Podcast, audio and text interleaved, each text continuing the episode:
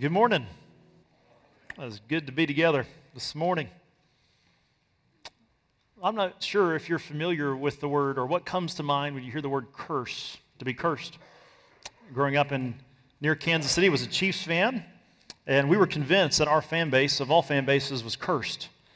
This idea that if something could break bad, could go poorly, it would go poorly. Our team was cursed.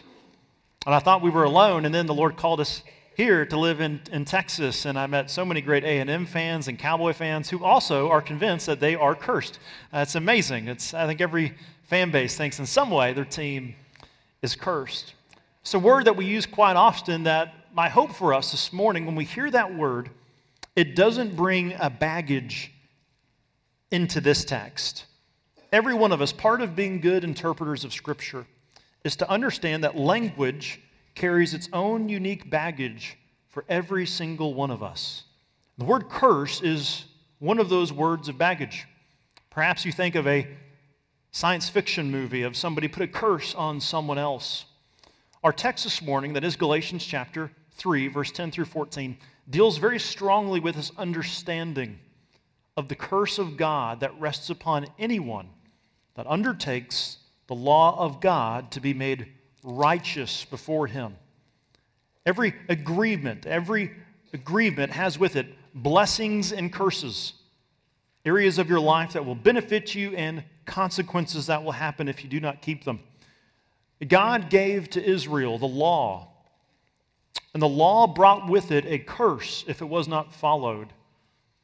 And the curse of God is to be understood as the judgment, the righteous and just judgment of God that will abide on anyone who tries to keep the law to be made right with him because none of us in this room or outside of this sanctuary can be made right with God by our achievements. That is the curse of God that abides on every single man and woman. That's the warning of our text. What Paul does for us this morning as he makes two very contrasting elements clear. You are either of the curse of God or you are either in the Christ who is from God. They will not live in harmony. You will not be of the Christ and of the curse. For this combination is itself a false gospel, a curse. The choice is ours to be a people of faith or to be a people of works. To be a people who live by the gospel message which says, It's done. Your debt is paid in Jesus Christ. It's done, so believe it and receive it. Repent and believe in Jesus Christ, the one who has done what you cannot do in keeping the law.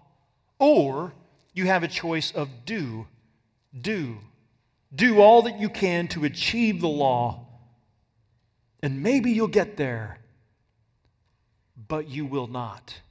Just like Israel could not. And just like those in the first century that were interacting with the Galatian believers could not. Not one man or woman can achieve right standing with God by what they do. That is the song that every man made religion sings. If only I do, I will become. Biblical Christianity, and the message of our text today is very clear. Christ has already done it. So receive it and live it out. It's been done. Two very clear choices the Christ or the curse. So, as we look at our text, my hope for us as we come to these first verses is that this would inspire our lives in two ways intentional worship here together as we gather together as a congregation, and then to view every aspect of our life with intentionality.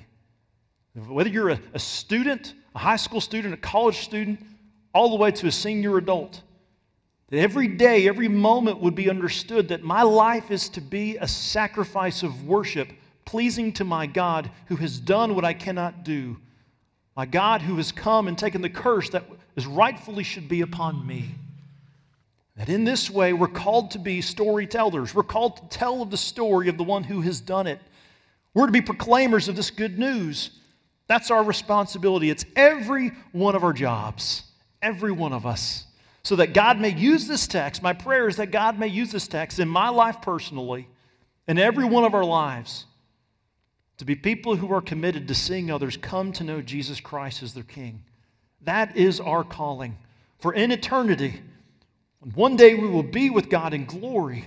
All those who know him, all those who are redeemed, will be with him in glory. We will worship the Lord forever in our life and with our lips, but we will not evangelize. There will be no evangelization in heaven, but only here. So may God, in his kindness, use this text to impact our lives and relationships and calendaring for the rest of the week ahead. Let's notice the first of these two striking insights from Paul's words, we're going to notice first that those who trust in their achievements, those who trust in their achievements in order to be acceptable before God, they are cursed. They are cursed. Those who try to trust in their achievements, what we can do, our resumes, that person is cursed. Don't even need to look at the resume. You know it's true for yourself. And we know it's true for other people, no matter the front that we put up. Those who trust in their achievements in order to be acceptable before God are cursed. Why? Well, we come to verse 10 and we see first that the law of God, here it is, demands all people, all people, doesn't matter your background, all people, to keep what? All of its demands. There's no curve on the judgment of God. There's no curve. Doesn't take it easy on you. Because God is holy and good and just. There's no curve in the judgment by which we will stand before Him. In order to escape the curse. Verse 10 reads like this. I'm reading from the English Standard Version. If you don't have a Bible, please do follow along. There's a pewback Bible in front of you. Verse 10 says, For all who rely on works of the law are under a curse.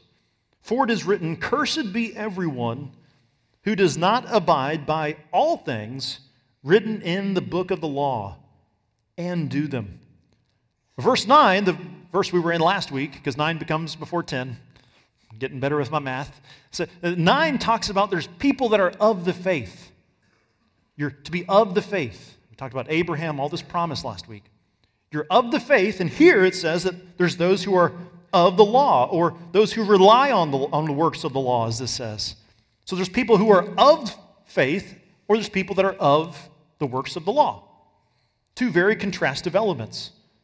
But what you are of determines your standing me give you an example. Let's imagine that Lake Nacogdoches froze over like a millimeter of ice, because that's all that would possibly happen if it did freeze over for us. And you studied it and you were so confident that that ice would hold you up, that you could walk to the other side. And you were excited and you even wrote about it, you published some blogs about it. You were so pumped up. You were of the ice. You're on Team Ice. There's no doubt that if you stepped foot on that, it was going to carry you you were of the ice. Well, what would happen if you did that in real life? You would very quickly be of the water, right? You would be through the ice and you would be of the water below because it could not, it is not sufficient to hold you. The law of God, those who are of the law, those who are of trying to be made right with God with something they do, are ultimately of the curse. They will not be of the redeemed, they are of the cursed. Not acceptable before God, even though they may try with all of their possible might. Jesus, when he comes on the scene in the flesh, the eternal Son, remember, Father, Son, and Spirit, the triune God, the Son comes and he takes on the fullness of a man, the God man. Jesus comes on the scene and he says in Matthew 22, the first and greatest commandment is to love God first with all our heart, mind, and strength. The first and greatest commandment to love God with all our heart, mind, and strength.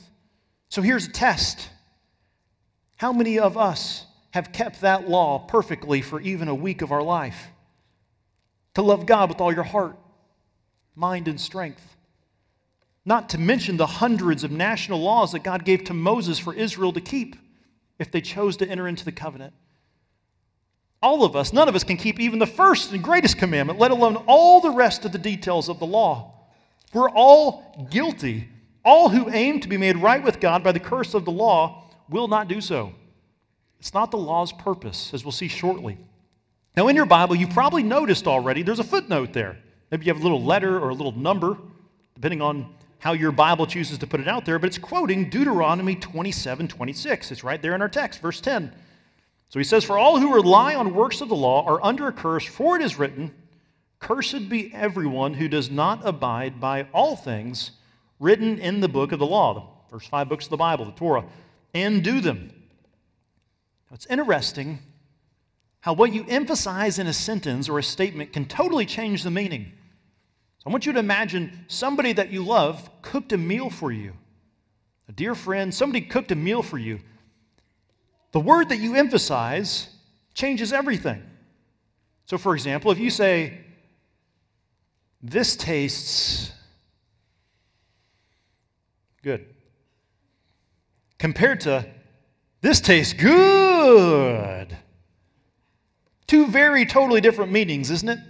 What it appears that the Judaizers are doing, the people that are coming to the Galatian Christians, they're trying to persuade them to take on the law in addition to Jesus, or to abandon Jesus and to take on the law altogether, to come back into the, the, the bondage of the law of Moses. As they're coming in and they're emphasizing the last few words of this and do them and do them. You can imagine how persuasive this would be. Imagine they came in with their, the Torah and they, they come in and they say, Listen, you're, you're Christians. Don't you want to be acceptable before God? Don't you want to be blessed before God? What would your answer be? Let's, let's pretend like you're Christians and we'll go through this as a joke. As a joke. joke.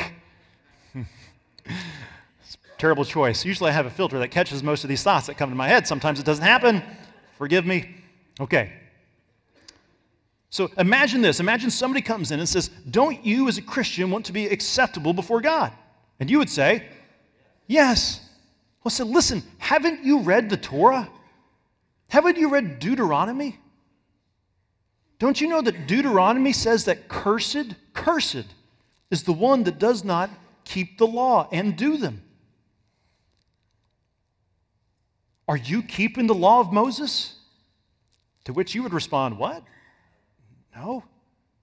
Well, then you're cursed. So begin to keep the law with us. Give up Jesus and begin to keep the law with us. You see how persuasive that would be.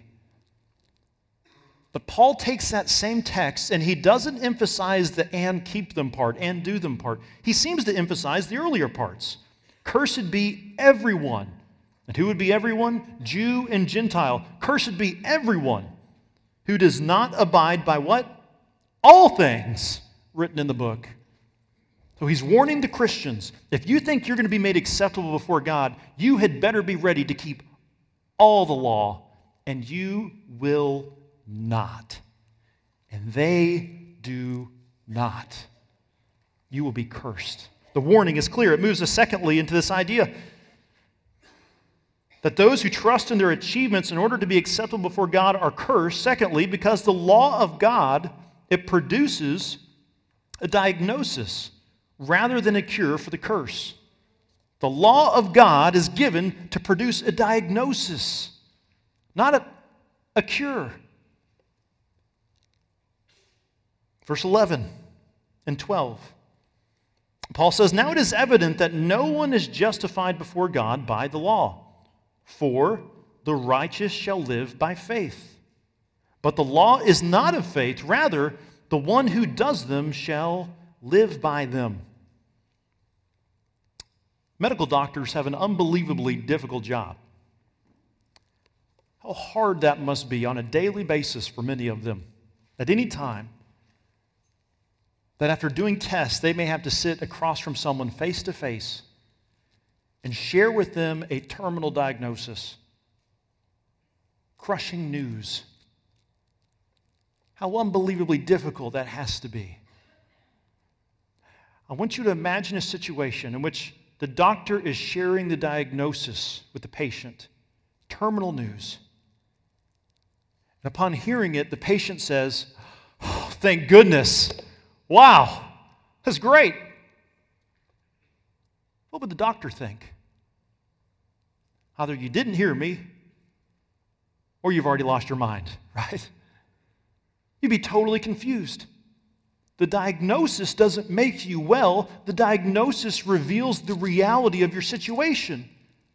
And that's what the law of God does for us, the commandments of God. It reveals for us that the reality of our situation is that we are all hopeless by our achievements.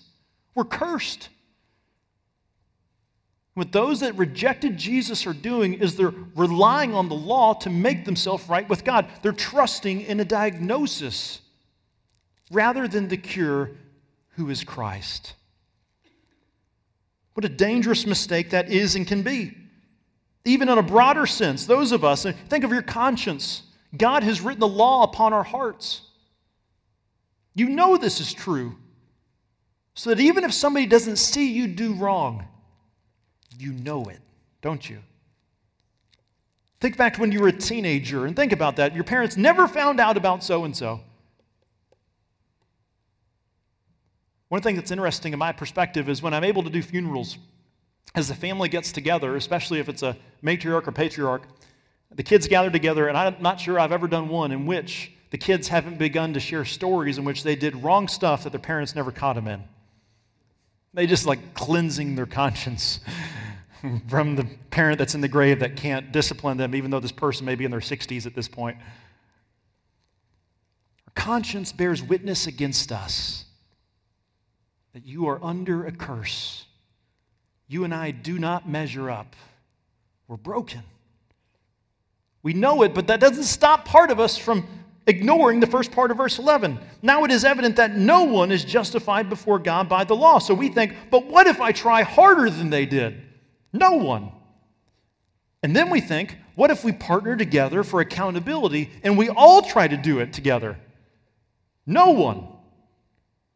And then we think, well, what if I do it better than they do it? No one. We're incapable of being made right with God by the diagnosis of God that is given to us through the law. What Paul does here in the first two verses we're going to look at, what he quotes here for us, he quotes Habakkuk 2:4 and Leviticus 18:5. It's going to be paired with Deuteronomy 21, 23. Again, don't worry about writing these references down because they're going to be there in your Bible as well. They're in your footnotes. I'm almost certain of it. But what he's doing with the argument is notice this, catch this. He's going to take them on like a ski slalom back and forth. He's going to zigzag zig his argument. He's going to begin in faith, and then he's going to go to the works of the law, and then he's going to go back to faith. So he's going to go to righteousness, to condemnation, to righteousness. He's going to go from it's done in Christ to do it, that's what the law makes you do, to it's done in Christ again. Back and forth, this combination, boom, boom, boom, sets him up, knocks him down. That's what he's doing with these Old Testament texts, with the goal of helping us to see the reality of suffering through hardship, the reality of remembering the diagnoses of the law would cause us to realize how much sweeter the goodness of the gospel is and to abide greater in Christ. Is this true in your life? Have you experienced a hardship, a scare? that made you all of a sudden appreciate life even more. That's what Paul does with this argument. So look what he does real quickly. He goes from faith to law back to faith, righteousness to curse to righteousness, the Christ the curse to Christ. So he quotes Habakkuk 2:4, the righteous shall live by faith. The righteous shall live by faith. And then he goes to the curse. He quotes part of Leviticus 18:5, but the law is not of faith. So he's making this dividing line very clear. Faith, done, righteousness. Works, do, curse. But the law is not of faith. The one who does them shall live by them. They will be entrapped. And this sets it all up for the very second primary insight from this text as we go into verse 13. It's that those who trust in Christ's achievements, those who trust in Christ's achievements, are redeemed and made acceptable before God.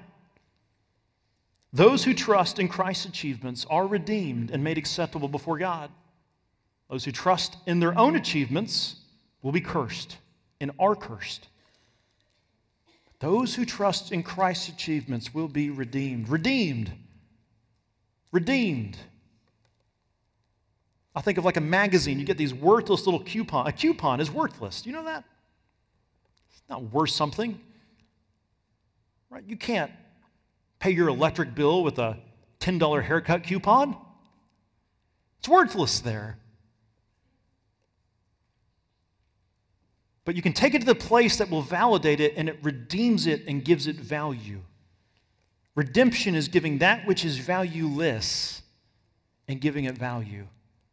You come to Christ, broken one. You have value. Such great value that the Father would send his Son to take on the curse on your behalf. Look at this. Two observations on this point. Two reasons for this. First, in verse 13, Christ's work on the cross, it personally paid for the curse of the redeemed. You have hope this morning. We have true hope.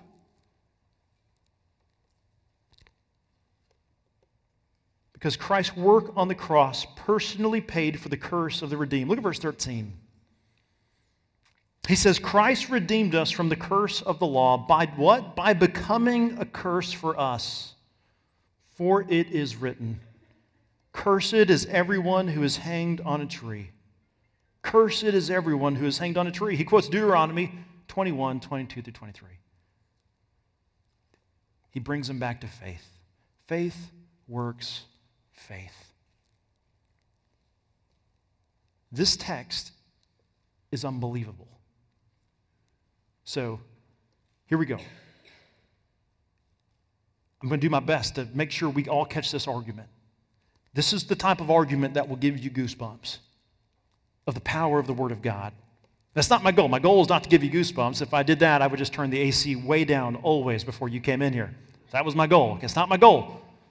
But what I'm saying is the power of this text and what Paul does with this verse in verse 13 and 14, it's unbelievable.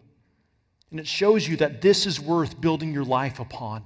It's worth giving over what you think gives you value and worth in your achievements, and it offers it over to Christ and says, Not me, but you, Christ. Look at verse 13. He quotes this text of Deuteronomy 21. It says, Cursed is everything who is hanged on a tree. Cursed is everyone who is hanged on a tree. And here's what would have happened the Jewish people who denied Jesus Christ, their primary argument would be this verse, without question. And here's how it would go I'll be the person making the argument, you be the Christian. Right? Here it is. Do you believe Jesus is God? Yes. So you believe Jesus is the Messiah, the sent one of God. Is that true? So you believe Jesus is sinless, right? And so because Jesus lived a sinless life, you can be forgiven. Do you believe that? Have you read Deuteronomy before? Okay, that's good. well, you may have missed the part that says, Cursed is everyone who is hanged on a tree. How did your Jesus die again? He was hanged on a tree, he was crucified. So tell me, Christian, how can you have a sinless Savior if it clearly says in the scriptures in the Torah, He is cursed by God? You've not trusted in a sinless Savior, you've trusted in a cursed man of God. So come back to the law. You found a false Messiah. Come back to the law. Do you see the argumentation? Do you see how persuasive that could be? Paul takes that argument and he says, Exactly. Exactly. Jesus is cursed on the cross because we are cursed. He's the sinless one who became cursed for us. The moment that you're pointing to, my, my, my Judaizing friend, is the moment that the king took the curse for me. And I've received his forgiveness that's put on me. His sinlessness is now on me, and my curse, as you look to the Christ, who was on the cross was on him. And Colossians 2 14 nails this home. Colossians 2:14 says, "By canceling the record of debt that stood against us with its legal demands, this he set aside. This God set aside, doing what? Nailing it to the cross. Christ did become cursed for us. That's the moment of our ultimate salvation as a body of Christ. You were purchased, Christian, at the cross. We were purchased at the cross, every one of us. Every sin of the redeemed Every sin you've never told anyone about was paid for when Christ became cursed for us. That's the great news. Paul takes the argument that would have been used to try to, to lead away Christians back under the law. He takes the same argument and he says, Exactly. We don't run from it, we build our life upon it. Jesus is the cursed one of God. We're going to take time to read it, but in Luke, in Luke chapter 23, Luke knows the scriptures. And this little, little book, this little book, this little gospel account, he quotes the Old Testament 58 times. And in this account, the Christians don't shy away from the fact that they were hung on a cross. He says exactly those words. The criminal and the Christ were hung on the cross criminals were guilty, Christ was not. But the Christ became the cursed for all who will trust in Christ. If you but trust in Christ, the one who has made it done, you have forgiveness of sins and eternal life. He is your only hope. He is our, as we sing so often, our living hope. So, how does this apply to our life? The Christian faith cannot simply stop at saying, Thank you, God, that I'm redeemed. Thank you, God, that I'm forgiven. A thank you must lead to an action of gratitude. And that's what happens in verse 14. Look at verse 14. It leads to our second application of this. It says, The redeemed, my application summary, I should say, is the redeemed receive the pro- same promised spirit through faith alone, so live like it. The redeemed receive the same promised spirit through faith alone, so live like it. Look what he says in verse 14 as he builds upon it. So that, so that, remember, anytime we see a so that or a therefore, as good interpreters, what should it make us do? Stop and say, okay, here's what I do with what I just learned. That's what he's doing for the church. So, so that, so you've been redeemed, so that. What do I do with that? Verse 14. What do I do with the fact that Christ became a curse for me? Verse 14. So that in Christ Jesus, the blessing of Abraham might come to the Gentiles. Remember, there's Jews and Gentiles. If you're not Jewish, you are a Gentile. So that, final application, we might receive the promised Spirit through faith. Biblical Christianity says it's done for you. You've been adopted, you've been saved from the just wrath of God, from the curse of God. So live like it. All the religions of man say do, so maybe you'll get here. Some idea of paradise. Biblical Christianity says Christ is paradise. To get here, believe him. Do you remember the promise that God made to Abraham? Genesis 15. Abraham did what and he was counted as righteousness? Abraham believed and was counted as righteousness. So, dear Gentile, dear believer, listen, all of you, Jew and Gentile alike, you received the promise of Abraham. Your blessings of the promise of Abraham by what? Believing. And this is a text of unity. The application is that the church ought to look united. For these reasons, look, look at this. Look why he says they should be united. You have the same promised Christ. You've received the same promised Holy Spirit. And you've received it the same way, not by your resume, but by faith. Through faith, it says. And now you have the same purpose, and that is to be a people sold out to making disciples of Jesus Christ. We do have time, Ephesians chapter 4. Flip over to Ephesians 4 in your Bibles. Ephesians 4. This is, this is good. This is good. Ephesians 4. I'm excited because I didn't leave enough time to get to this in the first 915 service. Super excited. This is, you ready for this? This is pretty cool. Here we go. Ephesians chapter 4. Don't worry, I hear you flipping still.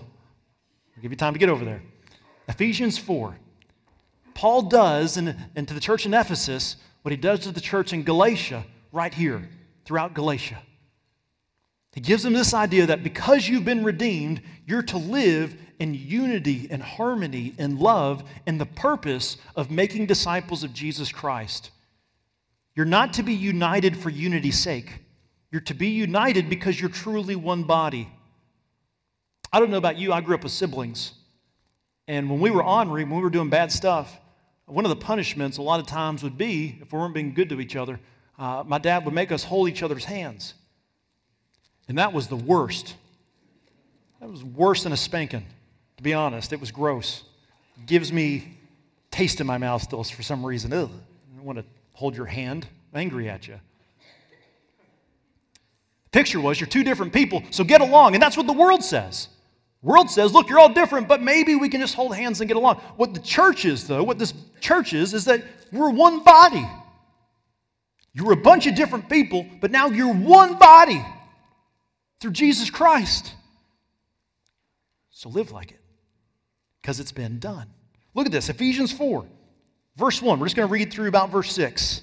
See if you can notice the same threads that we had back in verse 14. So that in Christ Jesus, I'm reading back in Galatians 3:14, so it's fresh in your mind. So that in Christ Jesus the blessing of Abraham might come to the Gentiles, so that we might receive the promised Spirit. We, all of us together, might receive the promised Spirit through faith. Now look at Ephesians chapter 4, verse 1.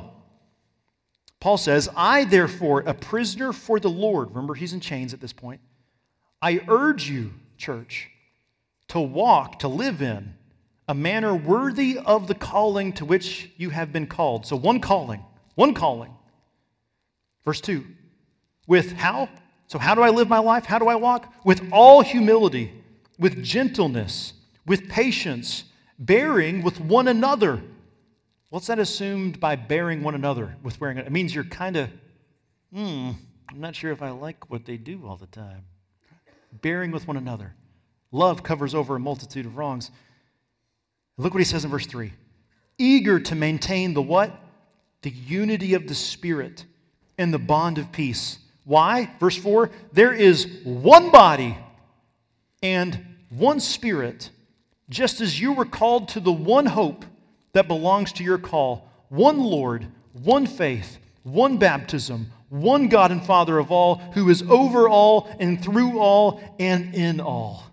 The cry of unity, our only rational response as believers, is to congregate together with other believers in Jesus Christ, to make disciples together, to pour our lives out together for the purpose of making Jesus Christ known here and to the nations. That's our calling. And as we do so, as we each pour out our time, our talents, and our treasures for the kingdom of God, it will cause us to walk in lockstep, not according to the world,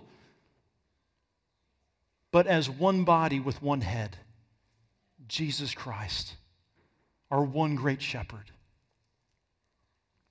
This stuff is foreign to this world. Jesus said, They will know you by how you love one another. When we are focused on the purpose of being and making disciples of Jesus Christ, guess what will happen? We will love one another by how we are sold out for the gospel of Jesus Christ. It's worthy of your life. It's worthy of your life. Now, all of us are called to share the gospel with others, period. All of us. You've heard the saying, share the gospel always, with ne- if necessary, use words. Have you heard that saying? Share the gospel always, if necessary, use words. I don't like it. That's not good. If that's like artwork in your house, don't take it personal. But totally take it down, get rid of it. Right? That doesn't make any sense. That's like if you're thirsty, drink water if necessary. It's like, what? Right? In order to, the gospel is good news that has to be shared. Every one of us, our calling is to be speaking about the gospel. Yes, we're to live it.